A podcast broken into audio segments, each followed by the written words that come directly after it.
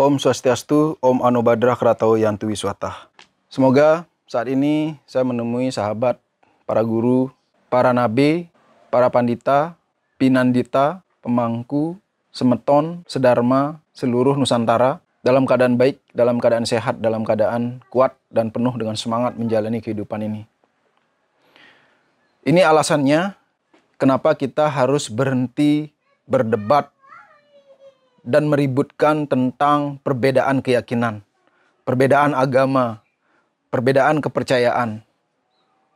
Mari kita pelajari, mari kita pahami, sehingga kita akan mampu memiliki perspektif yang benar di saat kita menilai orang lain. Berdebat artinya itu sangat positif apabila untuk menggali dan memahami kehidupan ini lebih luas lagi.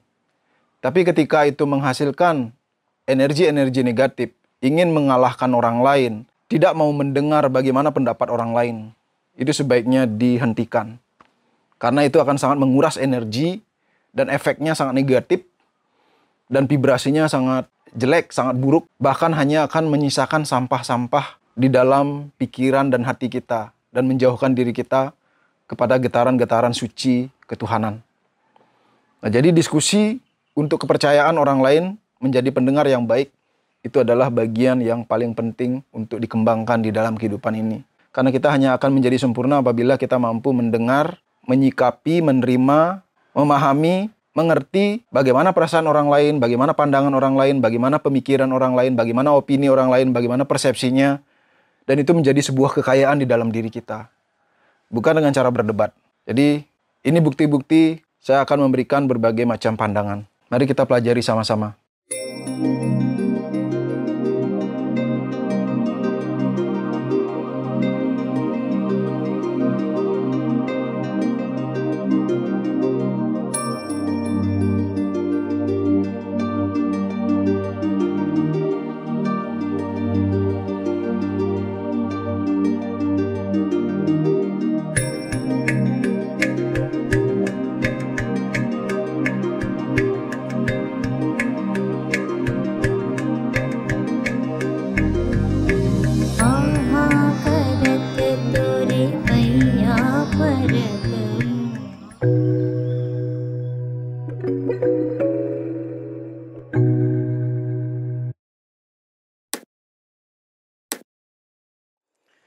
Alasan yang pertama yaitu Tuhan bersifat imanen dan transenden. Imanen dan transenden. Artinya nyata dan tidak nyata, sifatnya material dan juga spiritual. Namun apa pun pembahasan yang kita berikan tidak akan pernah mampu mendeskripsikan keberadaan, keagungan, dan kemahakuasaan di Sang Yang Widiwasi atau Tuhan Yang Maha Kuasa sifat Tuhan itu imanen dan transenden. Jadi tidak bisa kita me memperdebatkannya karena tidak bisa uh, pikiran kita pribadi kita tidak akan pernah mampu untuk mendeskripsikan semuanya itu. Nah, jadi video sebelumnya saya sempat membahas tentang lima lapisan tubuh di dalam diri kita. Lima lapisan yang ada di dalam tubuh kita ada Anamaya Kosa, ada Pranamaya Kosa, ada Mano Maya Kosa, ada Wijnana Maya Kosa, dan juga Ananda Maya Kosa. Nah, jadi masing-masing lapisan ini adalah juantahan dari lapisan-lapisan alam semesta. Karena Buana Alit dan juga Buana Agung itu memiliki korelasi yang sangat erat karena Tuhan yang Maha Kuasa adalah dalang dari kehidupan yang berada di luar jangkauan dan juga di luar dualisme di dalam kehidupan ini. Nah, jadi untuk memahami beliau kemahakuasaannya, kemahaagungannya, kemahaadilannya, kemahakasihnya, beliau yang maha kuasa mengejuantahkan mengejuantahkan dirinya dalam bentuk kitab suci kitab suci ini diperuntukkan untuk semua zaman. Zaman yang tak terbatas. Jadi di dalam Hindu, di dalam ajaran yoga ada empat zaman.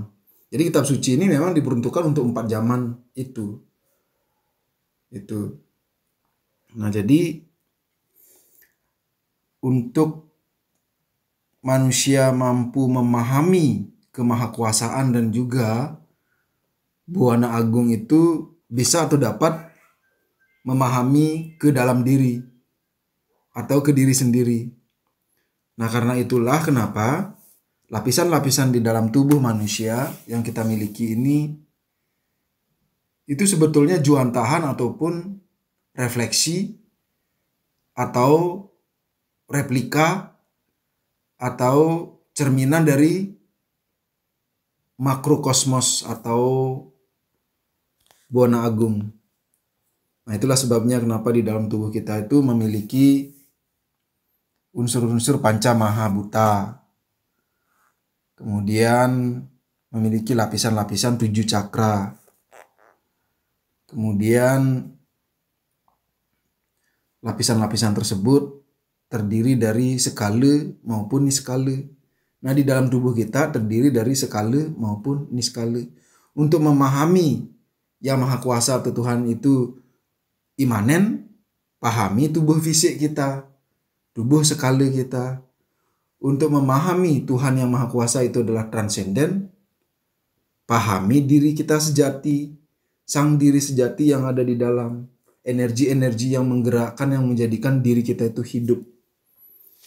Itu.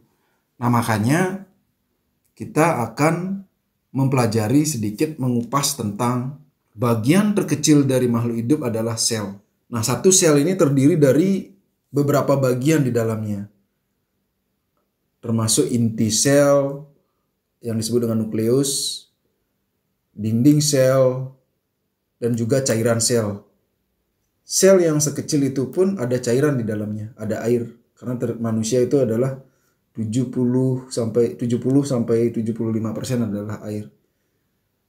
Itu jadi sama seperti bumi ini, bumi yang kita pijak saat ini adalah ya kurang lebih sekitar antara 70 sampai 75 persen adalah air. Gitu. Jadi hampir mirip-mirip.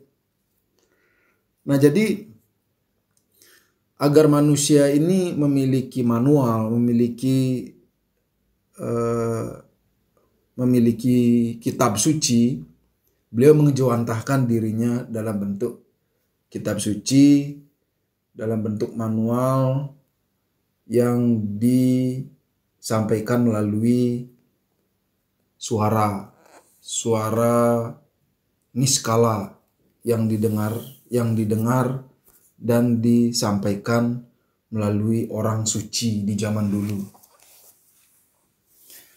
Nah, kalau misalnya berbicara tentang sel manusia dibentuk antara 30 sampai ratusan triliun sel di dalam tubuh kita tergantung sebagaimana besar, berat, dan tinggi termasuk umur dari manusia itu sendiri.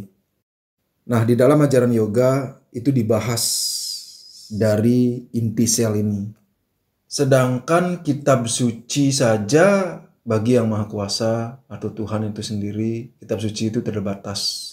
Jadi cabang ilmu yang membahas tentang buana agung atau alam semesta yaitu kosmologi. Jadi ilmu tentang asal-usul dan bentuk dari alam semesta. Dari dulu, orang selalu mencari jawaban. Apa sih sebenarnya alam semesta ini? Mengapa kita ada di sini? Adakah arsitek atau dalang dari semua ini? Adakah master plan di balik alam raya ini? Apakah yang kita sebut kenyataan? Apakah alam ini nyata atau semu? Apakah penyusun alam semesta ini? Apakah Tuhan itu penciptanya? Hari ini, dalam dunia sains, terjadi debat sengit antara orang yang percaya pada Tuhan dan juga melawan orang yang percaya Tuhan itu tidak ada. Nah, jadi perdebatan ini memang sudah ada sejak dulu. Tapi ketika perdebatan itu menjadi sebuah penghinaan, hujatan, serangan, ini yang tidak sehat.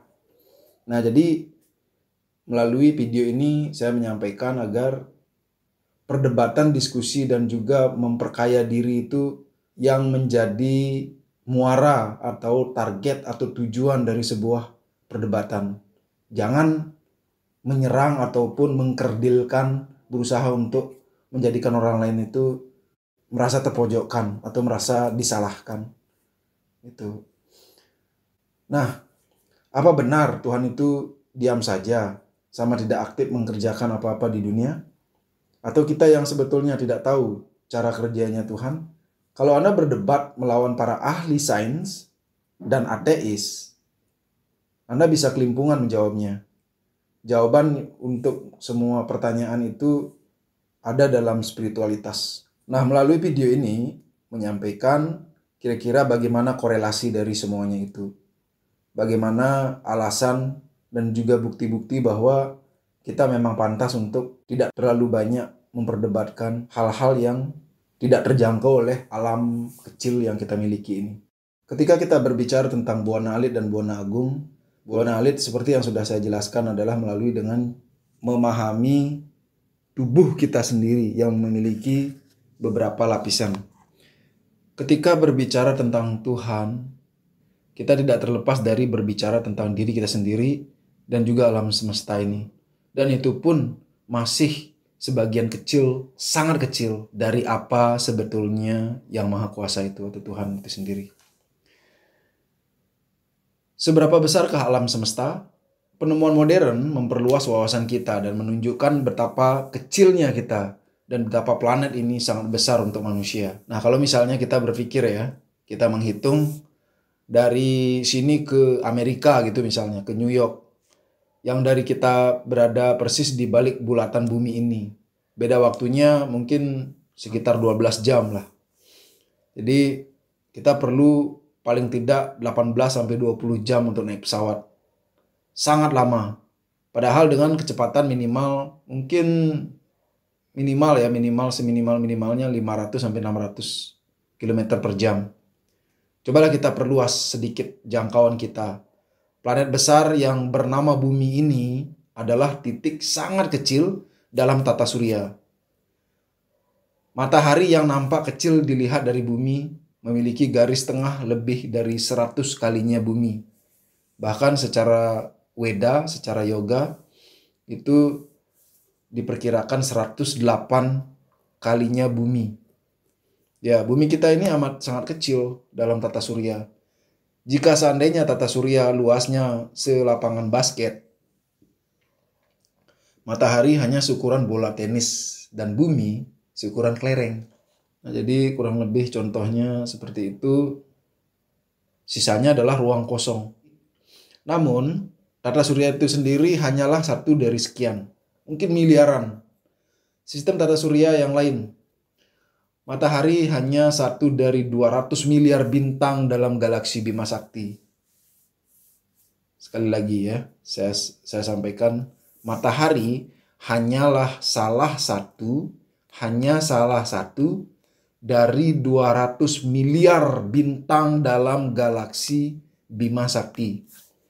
Satu galaksi itu, satu galaksi matahari hanya satu dari 200 miliar bintang dalam galaksi Bima Sakti. Masih banyak bintang lain yang ukurannya berlipat-lipat kali matahari. Jarak antar bintang itu paling dekat sekitar 2 sampai 5 tahun cahaya. Cahaya bisa berjalan 300 ribu kilometer per detiknya. Satu detik cahaya sampai mana? Jarak Jakarta Bandung aja hanya 150 kilometeran lah. Kalau misalnya dengan mobil bisa ditempuh 2 jam, itu dengan jarak 150 km. Pastinya satu detik cahaya sudah jauh sampai ke luar bumi. Dalam satu tahun, cahaya akan menempuh jarak 300 ribu km dikali 60 detik, kemudian dikali 60 menit, kemudian dikali 24 jam, dalam 24 jam, kemudian dikali 360 hari itulah satu tahun cahaya. Itu baru satu tahun. Sudah tidak terbayangkan oleh akal kita, bahkan kalkulator dagang udah nggak nyampe itu. Berapa angka yang bisa dihasilkan. Dan hasilnya 9 triliun 331 miliar 200 juta. Jarak antar bintang minimal 20 triliun kilometer. Dan jika Anda naik pesawat jet yang paling cepat dengan kecepatan 1000 km per jam, Anda perlu waktu 20 miliar jam untuk sampai ke satu titik bintang terdekat. Jadi, kelompok bintang yang disebut galaksi Bima Sakti itu sangat besar. Lebarnya ratusan ribu tahun cahaya. Satu tahun cahaya adalah 9 triliun kilometer. Jadi berapa jika dikalikan lagi dengan 100 ribu? Matahari kita ini hanya satu titik kecil di antara 200 miliar titik lain di galaksi super raksasa ini. Dan untuk mencapai satu titik yang lainnya, hmm, kita perlu waktu 20 miliar jam naik pesawat jet. Tapi apakah galaksi Bima Sakti ini adalah seluruh alam semesta? dan ternyata bukan. Jadi penemuan mengatakan galaksi Bima Sakti yang super besar ini ternyata adalah hanya satu titik kecil dalam alam raya.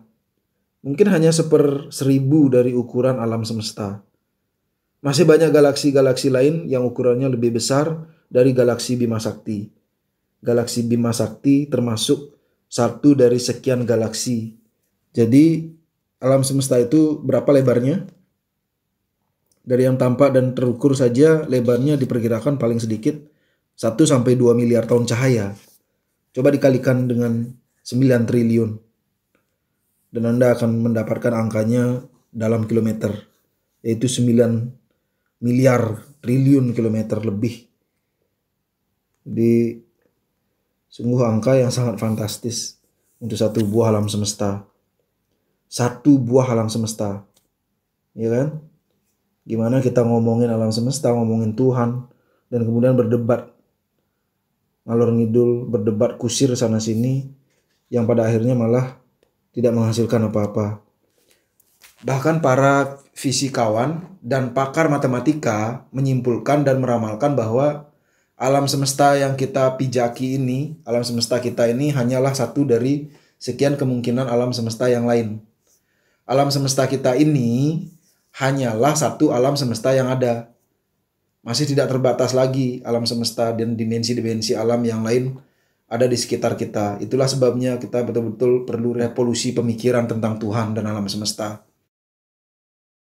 Kemudian pertanyaannya, seberapa besar dan agungnya Tuhan sehingga dia bisa membuat dan memelihara alam semesta ini?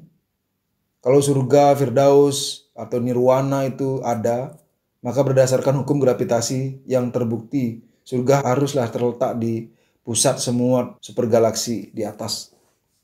Masanya harus besar sekali supaya gravitasinya harus lebih kuat dari semua alam raya ini. Alam yang harus bisa dipegang lebarnya satu miliar tahun cahaya. Jadi ketika pandangan kita mengaku mengajarkan tentang adanya Tuhan, terus agama-agama, keyakinan-keyakinan, kepercayaan-kepercayaan kita. Ukuran-ukuran ketuhanan yang diajarkan sekarang ini sungguh-sungguh sangat primitif sebetulnya, kecil dan miskin dibanding ukuran alam semesta yang sesungguhnya. Seberapa besarnya Tuhan yang mencipta satu alam semesta dengan lebar satu miliar tahun cahaya?